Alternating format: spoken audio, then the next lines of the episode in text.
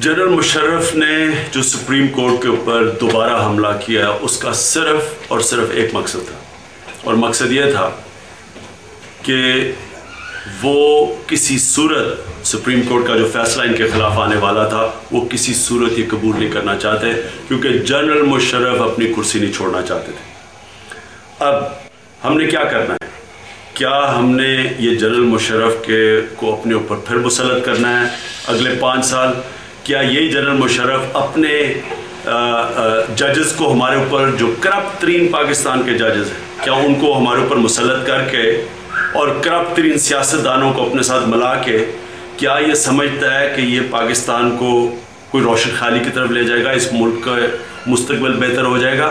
میرے خیال میں یہ اگر ہم اس کو رزسٹ نہ کیا، اس کے خلاف آواز بلند نہ کی، اس کے خلاف جد و جہد نہ کی یہ پاکستان کو بربادی کی طرف لے کے جا رہا ہے۔ جتنے پاکستانی ہیں، جو بھی دیکھ رہے ہیں، ہم نے اپنے اپنے بچوں کے مستقبل کے لیے، اس ملک کے مستقبل کے لیے ہم سب کو اس کے خلاف جد و جہد کرنی پڑے گا انشاءاللہ میں پاکستان کی نوجوانوں کو اسٹوڈنٹس کمیونٹی کو سول سوسائٹی کو، ساری پولیٹیکل پارٹیز کو پورا میں زور لگاؤں گا۔ ہماری پوری کوشش ہوگی کہ ہم اب سڑکوں پہ نکلیں۔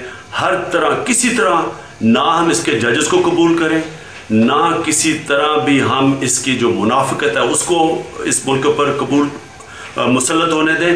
اور یہ جو دنیا کو بتانے کی کوشش کر رہا ہے کہ میں دہشت گردی کی جنگ لڑ رہا ہوں، یہ صرف اور صرف اس جنگ کو ایکسپوز اس لیے ہمیں کرنا چاہیے کہ دہشت گردی کی، دہشت گردی تو پہلے بڑھے گی، جتنی دیر مشرف رہے گا، وہ بڑھ رہی ہے۔ لیکن اگر دہشت گردی کی جنگ کے لیے عورتیں بچے سول سوسائٹیز کے جو ہیومن رائٹ ایکٹیوسٹ ہیں، ان کو جیلوں میں ڈالنا ہے اور بکلا کے اوپر جو آج اس نے جس قسم کا تشدد کیا ہے، اگر یہ کرنے سے دہشت گردی کی جنگ لڑی جاتی ہے، تو پھر یہ مغرب والوں کو تو پاگل بنا سکتا ہے، پاکستانی قوم سے پاگل نہیں بنتی۔ ہم نے آنے والے دنوں میں انشاءاللہ میں آپ کے ساتھ ہوں گا، میں نے پورا ہر حربہ استعمال کروں گا۔ ہم کسی صورت اس کو قبول نہیں کریں گے، ہر طرح ہم جد و جہد کریں گے اس کے خلاف۔